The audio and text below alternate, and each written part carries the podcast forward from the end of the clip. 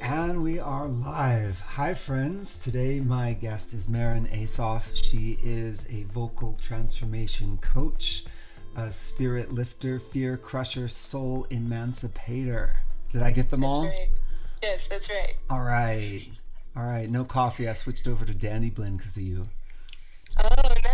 Good work. A little bit of uh, breath work in the morning and dandy blend does, does the trick. Yeah, you know, like I love my coffee for 20 years. I don't abuse it. It's one a day. But when I heard about this Dandy Blend, by the way, this is not a commercial.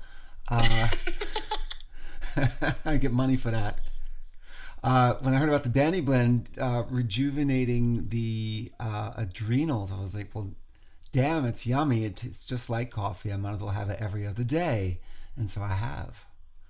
Amazing. Yeah. Yeah, we have so many plants in this world that help give us the right energy, right? Instead of giving us, stealing from our energy, which coffee does. Coffee takes from the adrenals instead of giving to the adrenals. Oh, man. Well, I still like it. I still love mine too. I'm not, I think that the world is about balance. Everything about this planet is about balance. So we're not saying to take away your pleasures, we're just saying to use them responsibly, indulge responsibly. Yeah. Aho. Aho. Oh, Well, thank you for joining me on the podcast today. You, you are one of the most uh, inspiring guests I could I could ask for. Um, I, I almost don't know where to start. I mean, you, you and I connected through mutual friends, and then playing the same band, Tribe of Love, together for was it like two years now? amazing, yes. And um, I've been on your vocal transformation retreats, or, or one of them so far, and that was the first time I ever sang in public. If you And don't, you have such a beautiful voice. oh, thank you.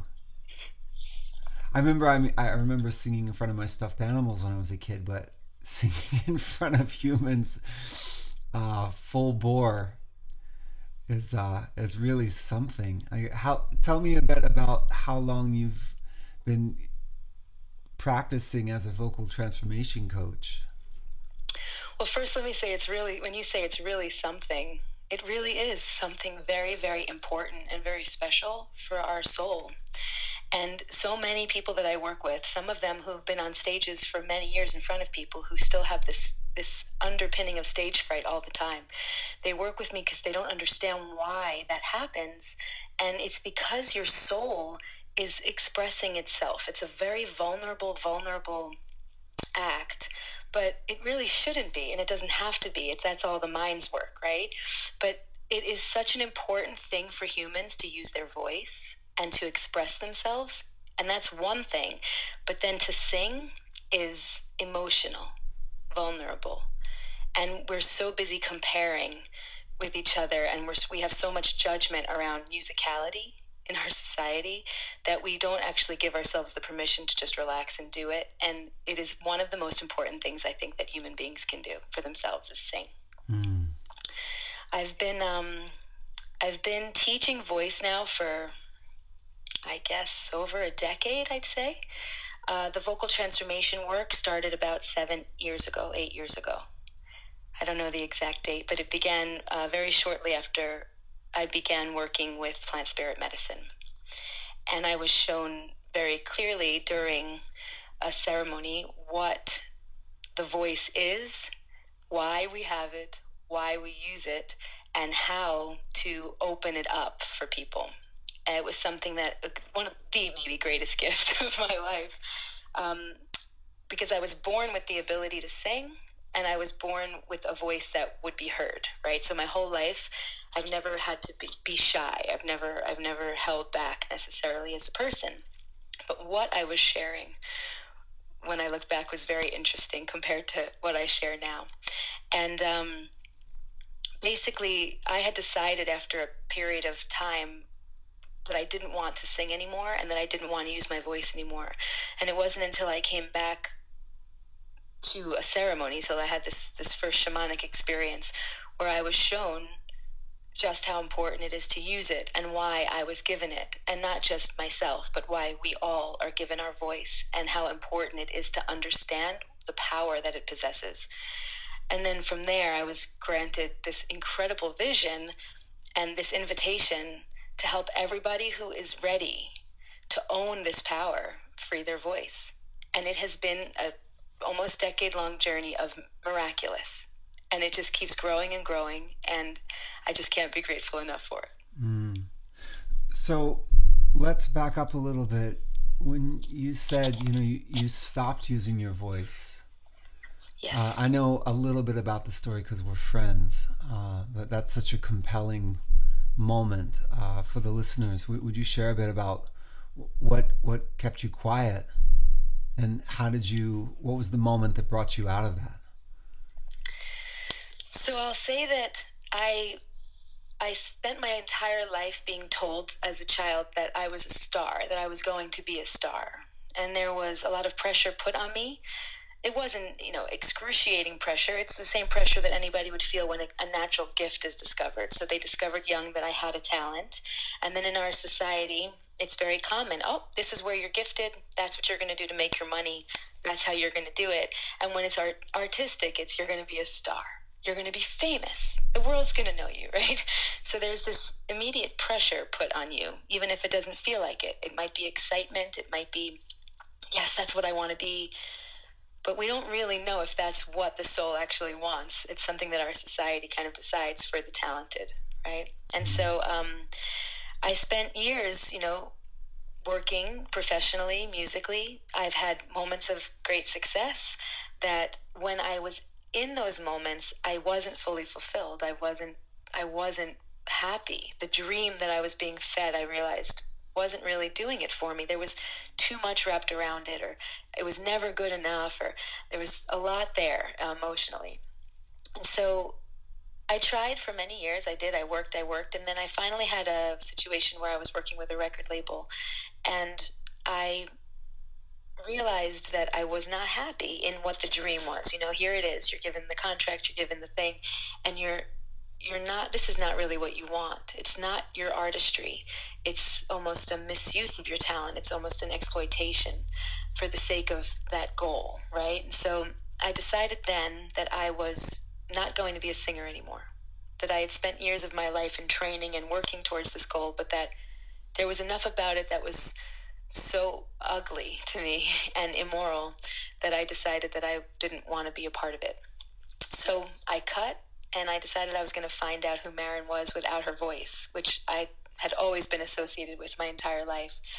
That journey took me to Australia, um, where I ended up opening an organic cafe, learning about the earth, getting into meditation, ultimately living on an ashram, where I was introduced to um, Sanskrit and to chanting. So from there, that was one little seed of information that I was given. But from there, I ended up traveling around Australia, and I had a really bad accident where I broke my arm whitewater rafting in Fiji. I flew from Australia to Fiji, obviously. And then they messed up my surgery when they flew me back to Australia to have it. And I ended up having to move my whole life back to the States so that they could fix my arm because my whole right arm was paralyzed. And the moment when I broke my arm, in that state of shock, instead of crying, I started to sing.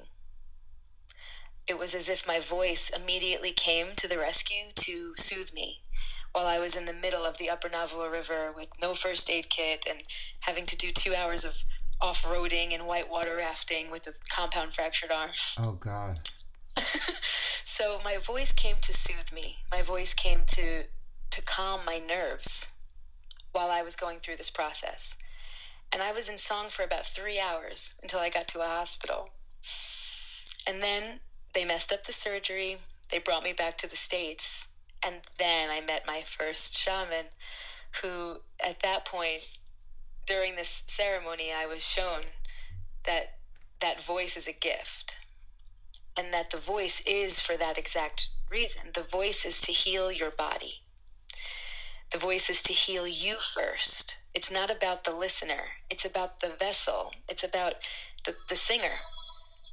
So during the ceremony, I was shown the importance of the voice for the human and how the body receives the vibration that's created to heal, to move memory from the tissues, to heal the body, to heal the vessel.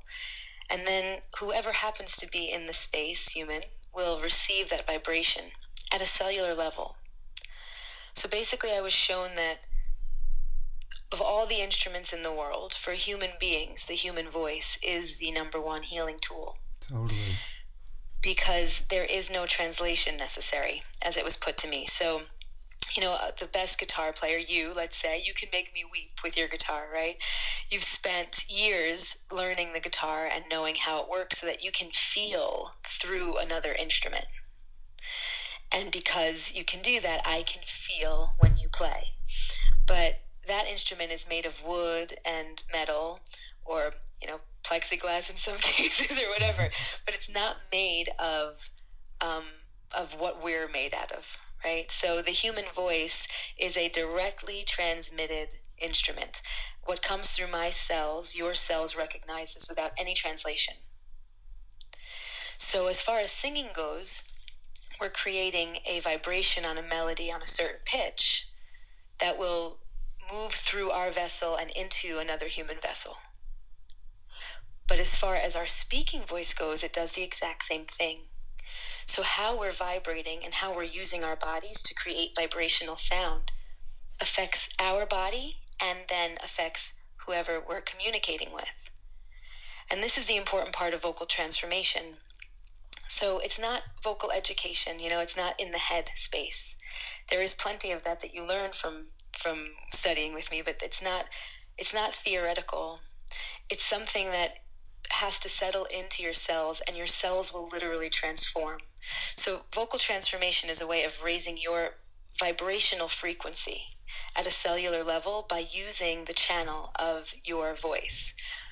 Our voice is our number one tool for relational relationship we use our words and we use our voice and we use our pitches and we use all of that to express a feeling or to express something.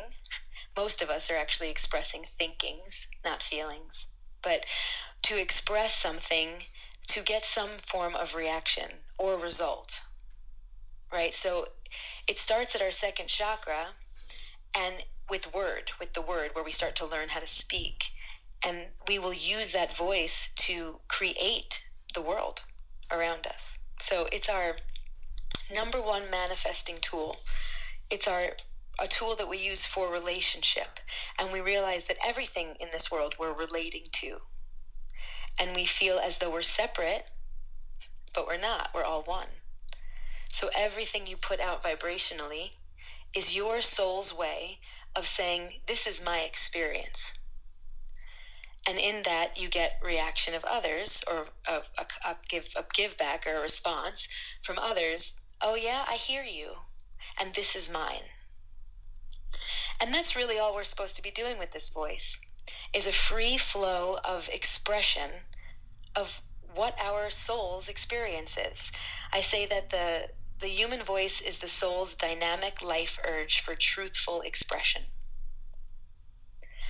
and that's a tough one because truth, well, truth is relative as we know it, but truth is also very hard to find now because the mind can create a manipulation, right? Manipulation.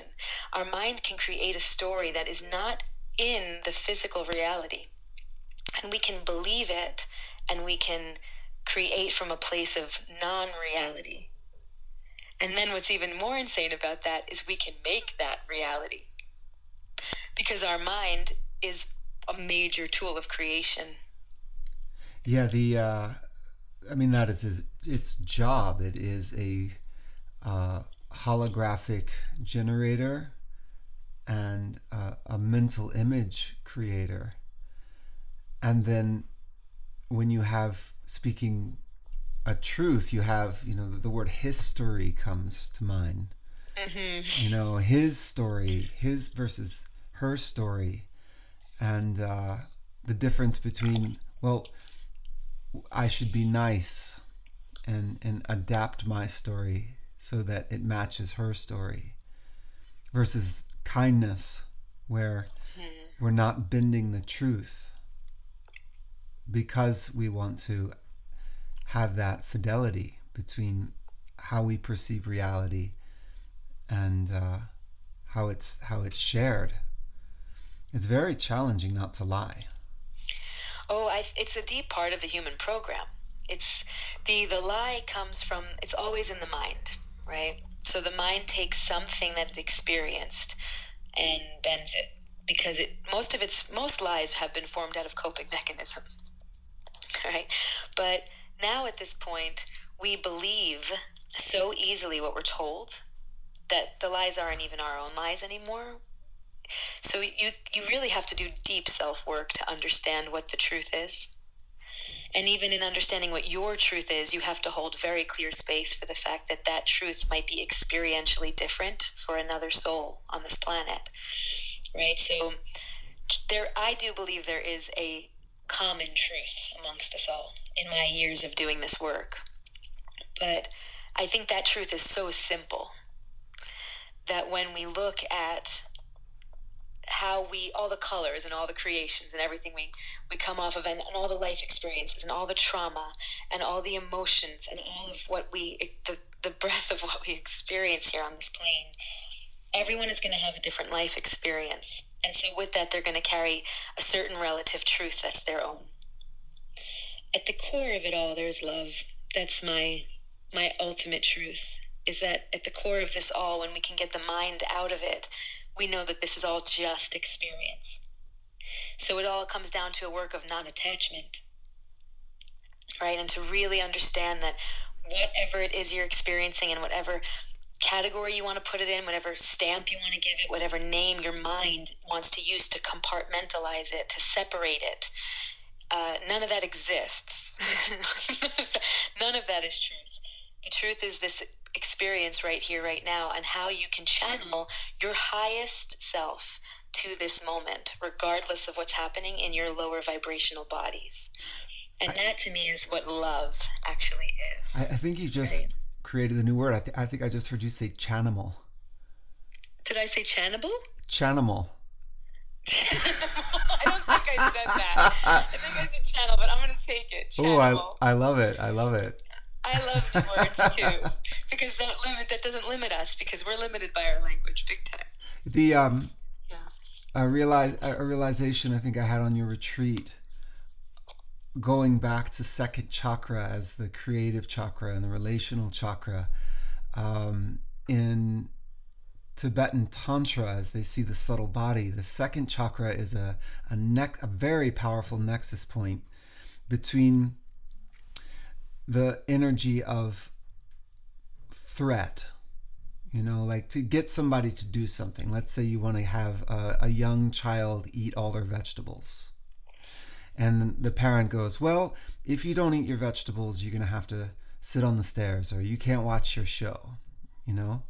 You have to go to bed early. You you have a threat there. And the other side the left channel you've got bribes. If you eat your vegetables then you get dessert you could watch your show. Mm-hmm. And so from a very young age, at least you know I'm I'm kind of long in the tooth. Uh, that's how you got kids to do shit. You know, you you you say, well, if this, then that, and if you don't do that, then this. Absolutely. And that programming and, yeah. of of of fear and bribes penetrating their our energy, penetrating our behavior, penetrating our psychology, and then our language and then going, well, hey, maybe this is how I get others to do what I want. Exactly. That program that we have is the program we then run on. We were programmed to compete with each other as well. From the second we go into school, it's a competition the best grades, who wins the races, who's, on the teams. Everything is com- competition. That's so deep within us as well. The idea that my best has to better your best. that to me is one of the major breaking points of humanity. Like, mm-hmm. there is no best. There's no way to know a best. There are people you'll never contact in this world who don't involve themselves in the competitions that might be way better than you. Mm-hmm. so stop the idea of that you are the best in the world or that you have to be number one. You have to be your best at all times. And your best should never get in the way of someone else's best. And that's true confidence to me. And anytime you have to be better than another, really shows ego, which shows insecurity, because ego is always covering insecurity. So that's two and three. And basically what through my program what you come to understand is that our earth chakras so one two and three the chakras that are holding the information of the planet the, the earth consciousness that we've come to enter they're all sorts of mangled by the human program and so we have to reclaim all of that and reconnect everything back down to the root so that our ultimate mother mother earth can utilize us the way she called us in because she called our spirit here to come help her with evolution, and we get to evolve through that process. So I often hear people talking about serving man, man serving man, and it's so important that we serve each other, that we are a one unified race, a one unified species. Yes, but I want to go beyond that. I want our unified species to unify with the fact with the earth that we're actually a part of. And that's when we're actually going to see the shift that we've come here to create. We didn't come here for man, we came here for earth. And man is an incredible conduit of cosmic consciousness and earth consciousness that will work together, functioning through the heart chakra to actually create that evolution that the earth has called us in for. So, yes, beyond our individual selves to the human race, and then beyond the human race to all the creatures, all the plants, and the Earth Mother herself. And when you can actually connect to that through the root chakra, you are in full surrender. You as you have been competing with yourself and everyone around you and trying to fight these waves and trying to get these blockages out of the way. That's all gone because the the actual physical plane has got you earth is in charge of how things function here on earth and your cosmic self can come in and have everything and anything. There's no limitation in the physical world. There's no lack here in our physical world. There's no lack of food, there's no lack of abundance, there's no lack of money, there's no lack of anything that people who are in a lack mentality think that there is. It's how man is manipulating it and using it and not using it, right? And how we're controlling the flow of this abundance instead of just trusting that there really is enough for everybody because there really is enough for all of us. But it's this idea of me more than you, me above you. I must have all of it. You can have none of it. And of course, not all of us fall into that category. You know, of course not. But the what we see is the powers that be and what, what is controlling. Their self is always the first, and then everything can come after them as long as they remain on top. There is an ego there that needs to come back to the heart center so that we can find that unity. Yes, the and then we'll all be there. As as you're saying, you know, the the earthly lower energy centers uh, you know represent our need for stability our need for abundance freedom to do what we want when we want and then significance that we stand out i think those are all extremely important in having a healthy ego but when it gets arrested uh, in yoga they have this knot that is rarely spoken about. I mean, people hear about chakras, but they don't hear about granthis. And this major buffering between the third and fourth chakras, uh, the Vishnu Granthi is that place where I think the rites of passage, where boys could become men and girls could become women, uh, we've lost it in the West. And so the the competitive uh, energy of early development up until you know our early 20s we don't have normally what it takes to push through and get into the place of uh, out of competition and into cooperation and you know alloying the excellences of, of our our our friends and our tribe to be an expression of the natural law Absolutely. Yeah, you you said it. That's beautiful. there's um there's a major blockage that happens at the third chakra point where your your breathing actually changes and this happens at around 5 years old when you first go to school. Once we enter the outside world away from the family and the close group net of people who've raised us and who are part of our genetic code and who are, you know, the closest inner circle, um, once we get five and we, we go out into the, the school systems and we start to, to see how we stack up against those others and how the outside world who hasn't seen us up until now thinks of us, like what they see, what their mirror is. Um, up until that point, you have a little bit of freedom to kind of create and, and move. And then at this point, you start to get the program like really, really strong. And that's where the competition and how you're going to be in this world where the ego starts to develop at this third chakra. And I look at, I hate to even bring him up in this conversation, but at the same time, I love to because I love him. Um, so we have a president right now that is a perfect example I've, of I've a third of chakra issue. I think I saw his name on something once. Yeah.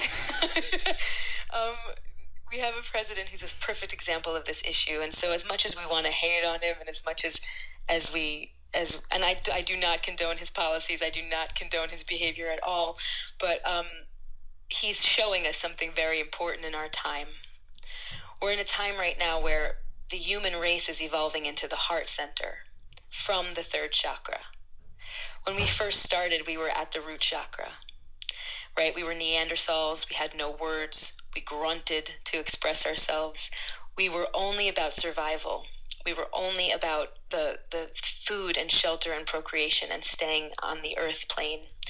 Then we moved into the second chakra, which is indulgence and pleasure and sensory pleasure and sexuality and sensuality and artistry.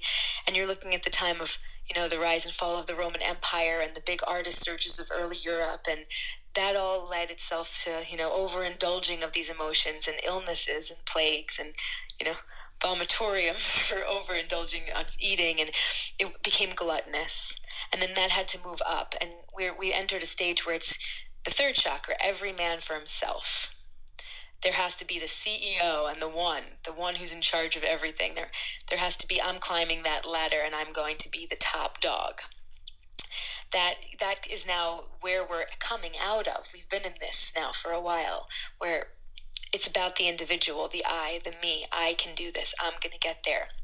And so we're seeing now as there's a big surgence of plant medicine and there's a big surgence of this green and what the disconnect we've come the separateness from the green world that now we see in the destruction we have to get back to connection with this is all the awakening of the human to the fourth chakra right?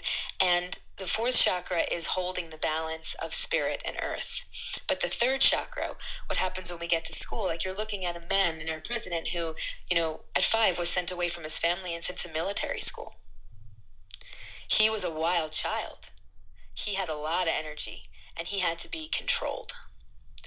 And so I honestly believe that if he was given love in those moments, which obviously his family was unable to give him, he came into a family of means that had certain expectations of him, and he was outside of that comfort zone for them to be able to be okay with him.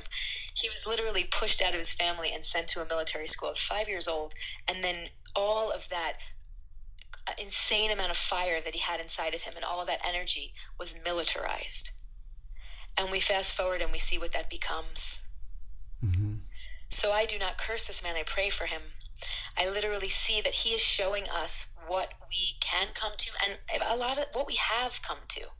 Because he wouldn't be there unless we have at some level come to him right? And so we might not be into that extreme but we'll allow him to do it and we'll turn the blind eye to it because that's that behavior is it is what it is. We, we have this in us you know?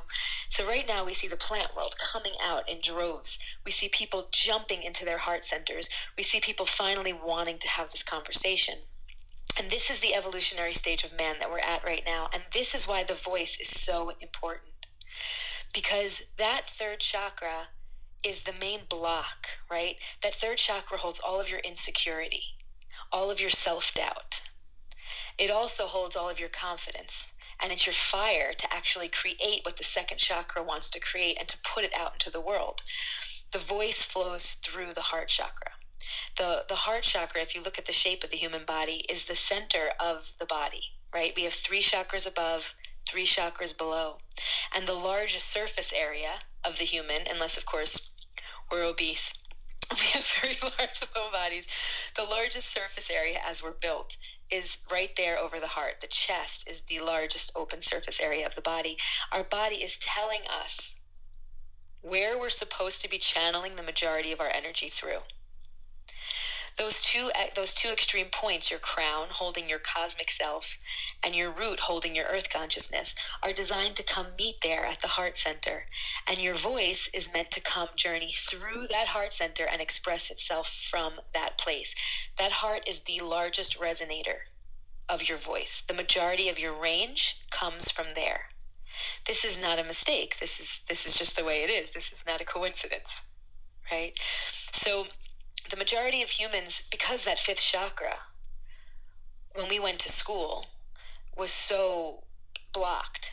You know, we got full of insecurity. We were told how we're not good enough. We were told when we talk too much to be quiet. When we had an emotion that we wanted to get out, we were sent to the principal because we were, you know, screaming in class or something.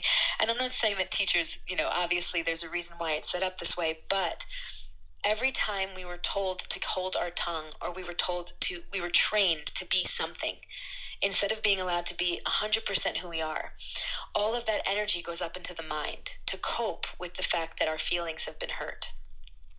And our mind becomes very strong and then through that period of time where we're being trained in the mind, you're being taught to hold information. We're being tested every week. So, did you retain this? Can you hold on to this? Can you memorize this? The mind is literally being grown and grown and grown through that process. So, your mind ends up having control over your voice. And your heart no longer can express itself. Mm-hmm.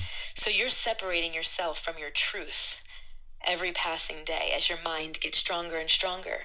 The truth that's sitting in that heart chakra, the center of your being, is the truth that we want to reclaim with vocal transformation and the permission we want to give ourselves to speak from that place, to remember the original contract we made, to remember our true, our noble heart, which is how the Taoists would put it. Right?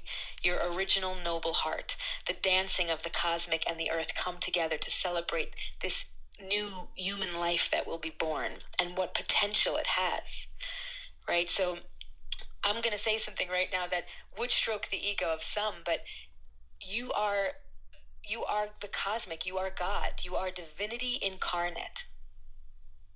And we need to be able to hear that information without it going to our heads, but instead settling back into our heart center to remember that truth deep within the cells of our body and acting accordingly to that truth. The ego will take that and be, I'm the best, I am God. you know?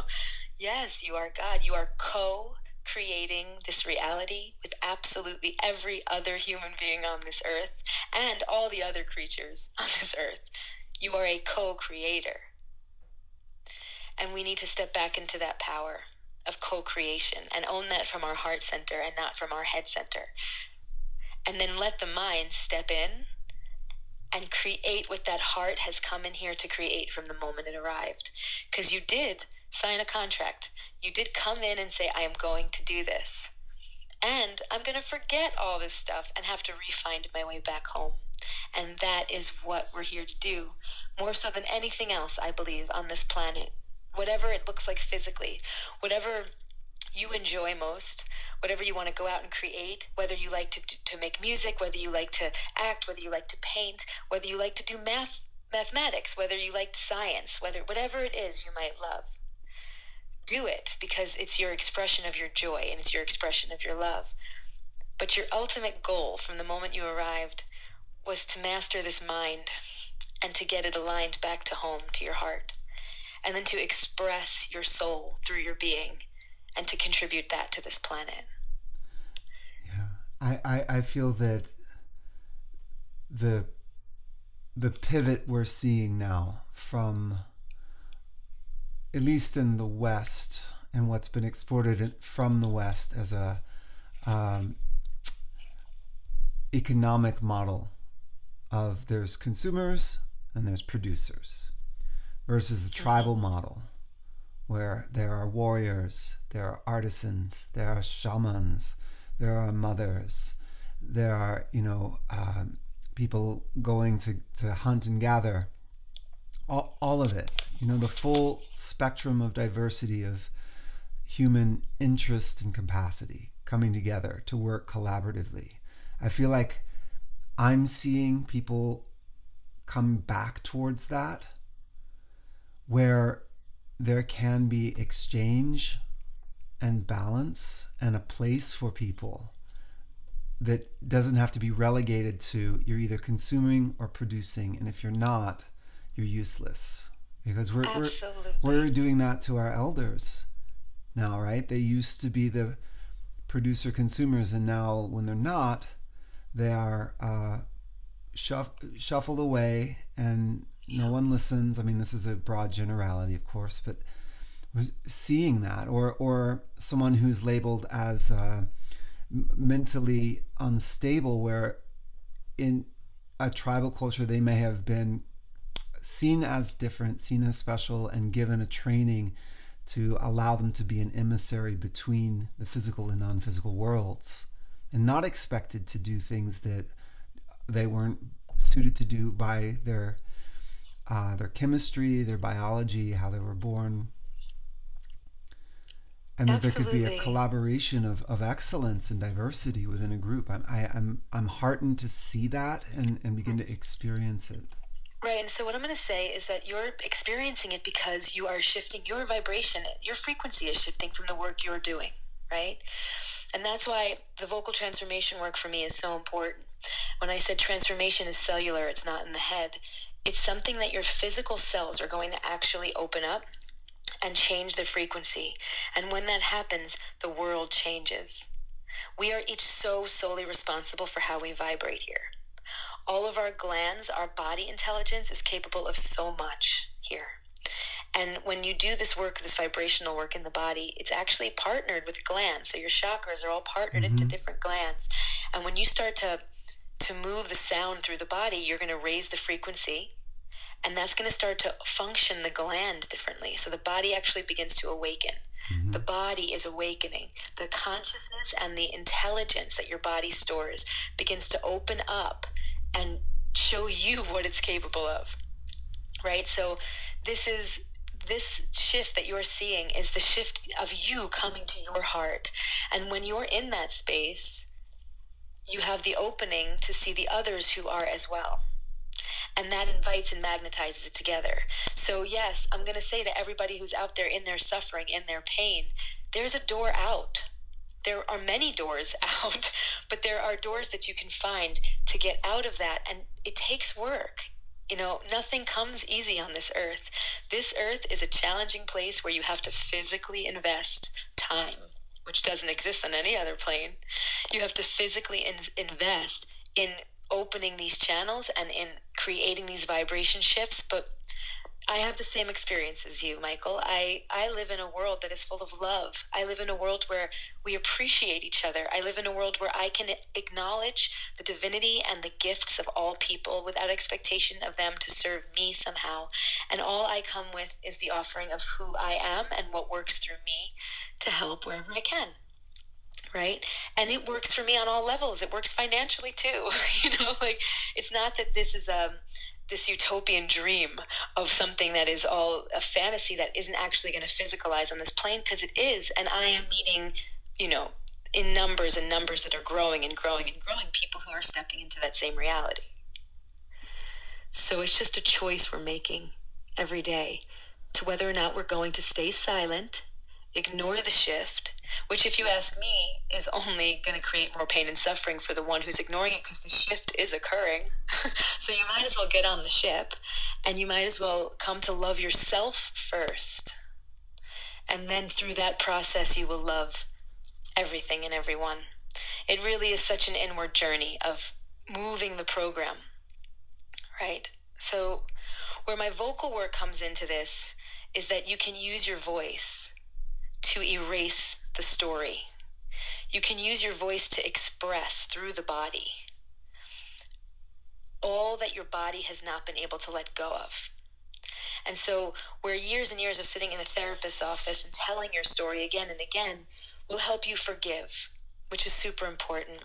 And it will help you come to terms in your cognitive mind with what happened to you and who you can be now. The voice is a way of doing it without going through that story again and again. You literally can go into the body and you can move the memory from the cell. And then you no longer vibrate that frequency.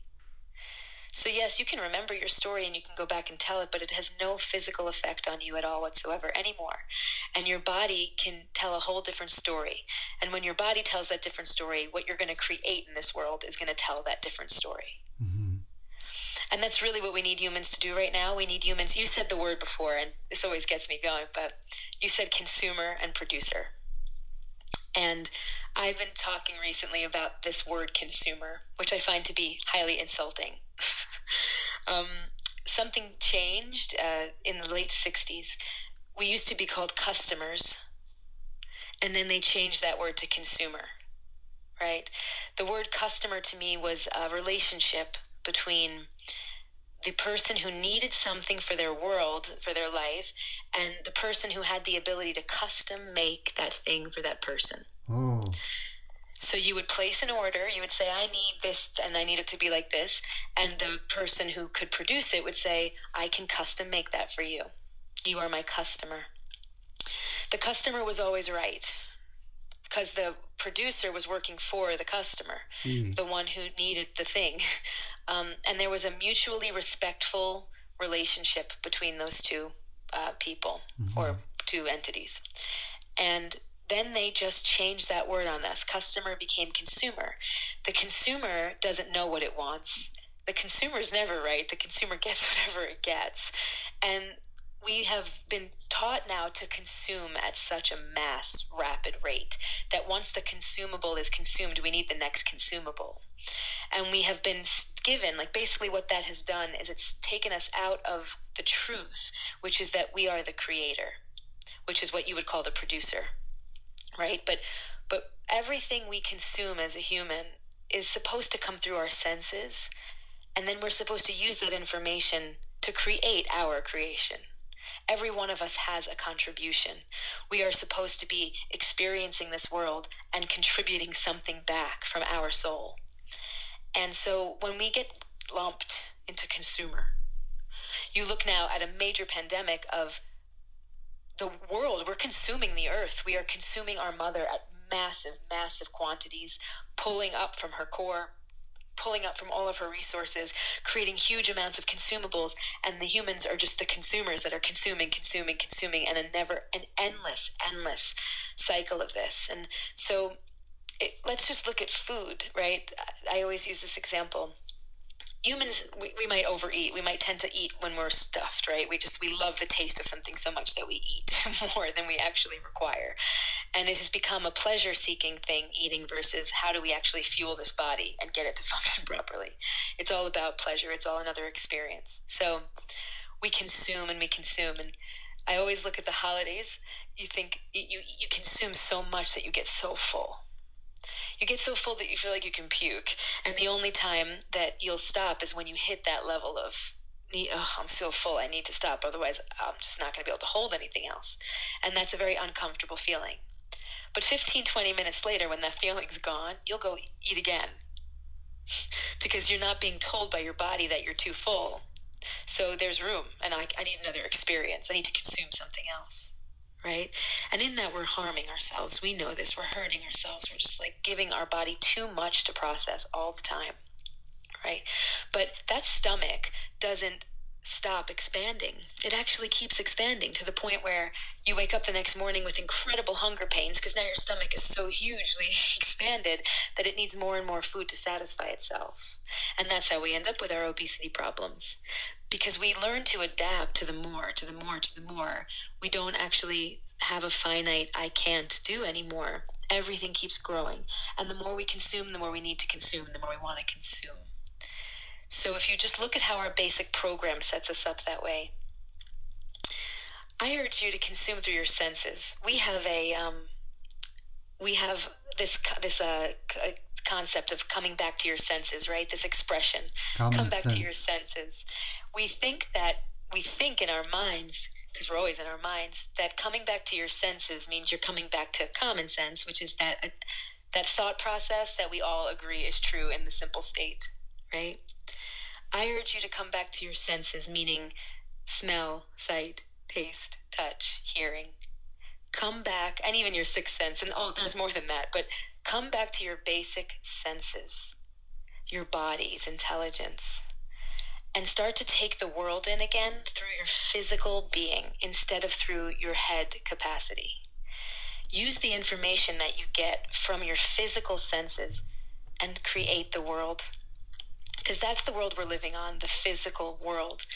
And what we see now with our technology, which is all heady, it's all um, out in the stratosphere. It's all satellite and cellular and World Wide Web and intergalactic. All of our new technology is is moving us into a conversation that's beyond the Earth plane. But we want the Earth to come with us. We don't want to separate ourselves from this Earth. We want to actually connect to this planet and help her evolve with us so that she can be part of that same conversation. And you ju- you just described yoga. Uh, it's it's it's always been this hidden in plain sight almost joke that mm-hmm. people people say I'm going to do yoga. You, we can't do yoga. Yoga is what's happening. Our connection to the present through our senses and beholding the evident, the given reality. Poof, there it is. To, to be able to to open and dilate and receive also connects us to the our right hemisphere, which doesn't speak about all of that. It is perfectly present. And the feminine, it's a step towards the the feminine uh, wave that is surging back from this long imbalance from the patriarchal commodification of what it sense, senses. Hmm. It is so simple, isn't it, Michael? It it is, and I think that's the best place to hide anything is right under someone's fucking nose. And well, that's the thing I want to offer. It's like with this voice work too. It's very simple. We're dealing with seed sounds. We're dealing with very simple sounds. This is not complicated work. It's actually quite easy work. And the idea is to your mind always needs to understand something at a complicated level, but that's not how this earth talks. This earth speaks to us like we're five this earth talks to us like we're children because the truth is we are children, you know, evolutionarily. Yeah. And so it's just brilliant to see how good simple actually feels. So we're we're close to the end of our podcast, and uh, I want to, with this perfect caveat, as being children and, and simple language, um, music yeah, again, we, we met through music and uh, Tribe of Love with Susanna Raven and Jan. Um, and then you have an incredible band, Kura Kura. Um, what would you like to share about the musical projects and, and their purpose and what's coming up in the spring? Beautiful. So, um, yeah, so Kura Kura and Tribe of Love are both, I would say, medicine music they're both different genres of medicine music. I think all music is medicine. But these two different projects, they they they appear different, but their their goal is one and the same. And it's to bring people through the process of looking at their shadows, looking at the areas of their life that need some growth and some movement, but knowing that love is at the base of all of it, right? And knowing that the the hard work that we avoid is the most important work we can do, and that love will prevail. Right, so Kura Kura, we have an album called "What Led Me to You," our first album that we released. We just put it out last year. Um, it's the journey of a of a man actually coming through his his healing process. Um, Pat Surdam wrote the songs um, and put this group together around himself. Sam McGarity um, plays guitar and sings as well. Um, we have we have a a message that is more of a mainstream message there. It's more it's an it's kind of indie folk rock, little psychedelic. It's a very eclectic sound, but it's really an emotional journey of darkness to light and how the feminine, the divine feminine came to open his heart and ultimately that's mother earth and that's the feminine that's within us all and the feminine that we know the uprising that we need right now in this world that connection to the feminine in the masculine and the feminine bodies on this planet the tribe of love um, we put out an album dragonflight this year with you on it Um, and that is more of a shamanic medicine journey. So we would call that a little more meditative. Um, but also, it's in heart language. So it's written in a language that is not for your mind, it's for you to experience and for you to actually feel for yourself what it means to your own body. And uh, the wonderful Susanna Raven channels this incredible music, and Jan Paul Verge uh, comes in from Germany. He's uh, Bach trained, so we have beautiful harmonies, and um, they're just two very different styles, but they're all on the same path of allowing the music to tell the story of healing. Because music right now, you know, we've got this music of the mind, of the ego, of the like how great I am. I'm so talented. I'm going to make a lot of money here. I'm going to, you know, entertain music for entertainment purposes. And we all do love our entertainment. And that's important. You know, it's got its place. But right now, I feel like the one main medicine that all of man can agree on is music. And that responsibility that we have as musicians to put something out that actually serves the planet in its advancement, that actually raises the vibrational frequency of the people listening, of the plants, of the animals, of all of it. It's it's our way of connection. You know, so so these two um, these two groups are playing gigs. Um, you can find us at tribeoflovemusic.com and you can find us at korakoramusic.com. Uh, and you can see where our our gigs are and where we're playing and what we're up to. And um, then I'm also running uh, retreats for these vocal transformation workshops that I do. Uh, and I'd like to talk about one thing I have coming up at the end of the year. It's actually on my birthday, which I'm very excited about, a sweet gift. Um, we're going to be doing a week long deep dive vocal transformation retreat in Costa Rica at the beautiful Finca Mia Resort that's mm. nestled in the rainforest. And we are also going to have two optional medicine ceremonies as part of that week. So, this is an opportunity, if you do work with plant spirit medicine, to come and understand how you develop psychologically and how to retrain the body to open up the entire range of the vessel, to vibrate at all of your frequencies, to heal yourself physically, to open up your artistry. If singing is something that you've always wanted to do, we do a lot of singing. There'll be master classes. We'll all be learning from each other.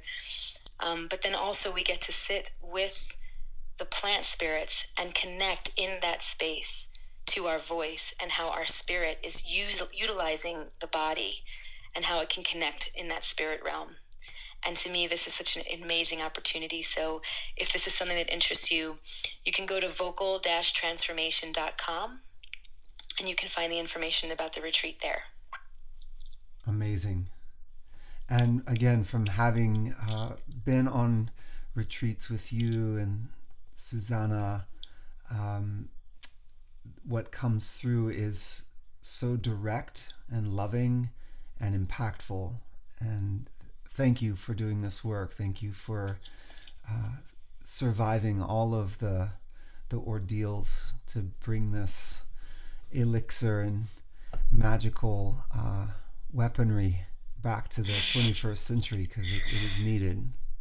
Oh, Michael, thank you so much for having me on today. I just, I'm so appreciative and so honored to be here talking to you. You know that the first time I heard you teach, I was blown away. You're, we are, I'd say, the ancient, uh, the modern ancients, right? There's that poem, Modern Ancients. And I think that moving forward, in order for us to really do what we've come here to do, we need all the modern. And you're the king of this. You've got it. You've got all the gadgets. You know how to work all the modern, but you also have a very deep root in the ancient. And that makes you a force to be reckoned with. So I'm very, very grateful to be having this conversation with you. Oh, shucks. All right. Thank you, Maren, for your time. Uh, you have a beautiful day. I can I say one last thing before we get off? Of course. It's a quote by Martha Graham. And I don't know if everyone out there knows who she is, but she was an incredible choreographer and a dancer for a long time. And you might know this quote already, but it's a quote that I find very important for everyone to hear with vocal transformation and anything they're going to contribute to this earth. And so, if I could just leave this as the final little nugget, as my furthering her quote, her message to the world, because I think it's a very important message for right now. Please. So, here it goes there is a vitality, a life force an energy, a quickening that is translated through you into action. And because there is only one of you in all of time, this expression is unique. If you block it, it will cease to exist through any other medium and it will be lost. The world will not have it. It is not your business to determine how good it is, nor how valuable it is, nor how it compares to others' expressions. It is your business to keep it yours clearly and directly, to keep the channel open. You do not even have to believe in yourself or in your work. You have to keep yourself open and aware to the urges that motivate you. Just keep your channel open. No artist is ever pleased. There is never any satisfaction whatsoever at any time. There is instead a queer divine dissatisfaction, a blessed unrest that keeps us alive and makes us more alive than the others. If you can do it, you must. That's my quote.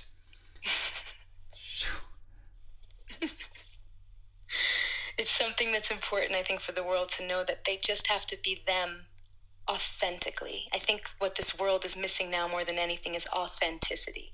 And anywhere I show up with that or I see others showing up with that, it's so welcome because we're all so afraid to be who we are, and we are all so uniquely, divinely beautiful. And we need to feel confident to express all of those differences, all of those colors. And it's such an important time for humanity to raise our voices in love, not in anger. In love, not in pain and sadness and retribution, in love. You know, like we need to get to that heart center and we need to share who we are with the world. It's such an important time for us. Thank you. Thank you, Marin. I'm speechless. Thank you, Michael. Have a beautiful day.